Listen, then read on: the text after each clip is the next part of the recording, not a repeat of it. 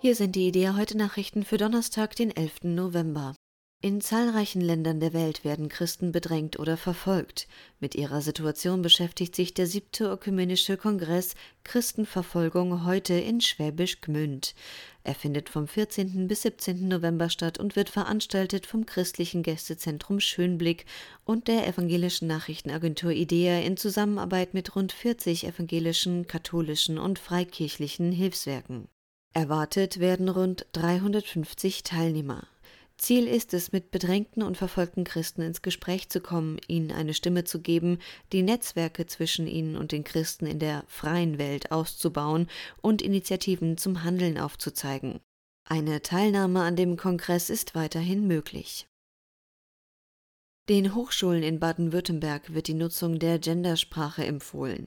Das hat die Landeskonferenz der Gleichstellungsbeauftragten beschlossen. Verwendet werden solle dabei wahlweise der Genderstern, ein Doppelpunkt oder ein Unterstrich. Durch die Nutzung dieser Sonderzeichen sollen laut der Empfehlung beim Schreiben und Lesen alle Geschlechter erfasst und sichtbar gemacht werden. In der gesprochenen Sprache könne dies durch eine Pause im Wort erzielt werden. Dabei gehe es vor allem um die Vermeidung des generischen Maskulinums. Der Ring christlich-demokratischer Studenten in Baden-Württemberg kritisiert die neuen Leitlinien. Wie es in einer Mitteilung des Landesverbandes heißt, lehnt er den, so wörtlich, Genderzwang an Universitäten und Hochschulen ab. Die neue Ratsvorsitzende der Evangelischen Kirche in Deutschland, Annette Kurschus, will sich verstärkt selbst um die Aufarbeitung der Fälle von sexuellem Missbrauch in der evangelischen Kirche kümmern. Das sagte sie bei der ersten Pressekonferenz nach ihrer Wahl. Wörtlich sagte Kurschus, das Thema werde jetzt Chefinnensache. Sie wolle unter anderem darauf hinwirken, dass in den einzelnen Landeskirchen einheitliche Verfahren zur Aufarbeitung der Fälle von sexualisierter Gewalt eingeführt werden. Als weiteren Schwerpunkt ihrer Arbeit nannte Kurschus das Engagement für den Klimaschutz.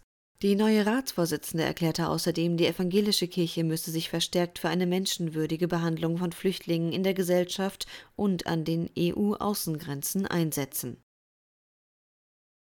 Die Lebenszufriedenheit in Deutschland hat einen Tiefstand erreicht. Ein wesentlicher Grund dafür ist die Corona-Pandemie. Das geht aus dem am 10. November veröffentlichten Glücksatlas der Deutschen Post Bonn hervor. Demnach liegt der aktuelle Wert für die Zufriedenheit auf einer Skala von 0 bis 10 bei rund 6,6. Das ist der niedrigste Wert seit Beginn der Befragung 1984.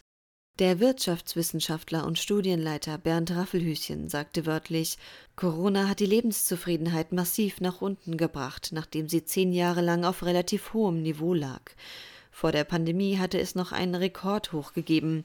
Allerdings schöpfen die Deutschen laut der Studie Hoffnung aus der Impfung. Knapp 70 Prozent sind zuversichtlich, dass sich die Corona-Krise bewältigen lässt, wenn der Großteil der Bevölkerung geimpft ist. Ein ungewöhnliches historisches Schmuckstück in Form einer Mini-Bibel hat eine britische Krankenschwester bei der Schatzsuche in einem Acker bei der nordenglischen Stadt York gefunden.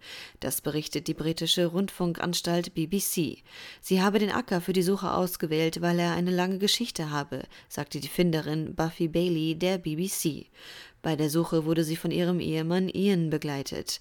Mit ihrem Metalldetektor habe sie sofort ein starkes Signal bekommen. Sie habe etwa zehn Zentimeter tief gegraben und dann das glänzende Schmuckstück gefunden. Den Angaben zufolge könnte das rund 600 Jahre alte Objekt, das etwa 5 Gramm wiegt und 1,5 Zentimeter lang ist, mehr als 100.000 Pfund wert sein. Das Schmuckstück hat die Form einer aufgeklappten Bibel und zeigt zwei Heilige. Dieses Angebot ist spendenfinanziert. Mehr Nachrichten finden Sie jederzeit auf idea.de.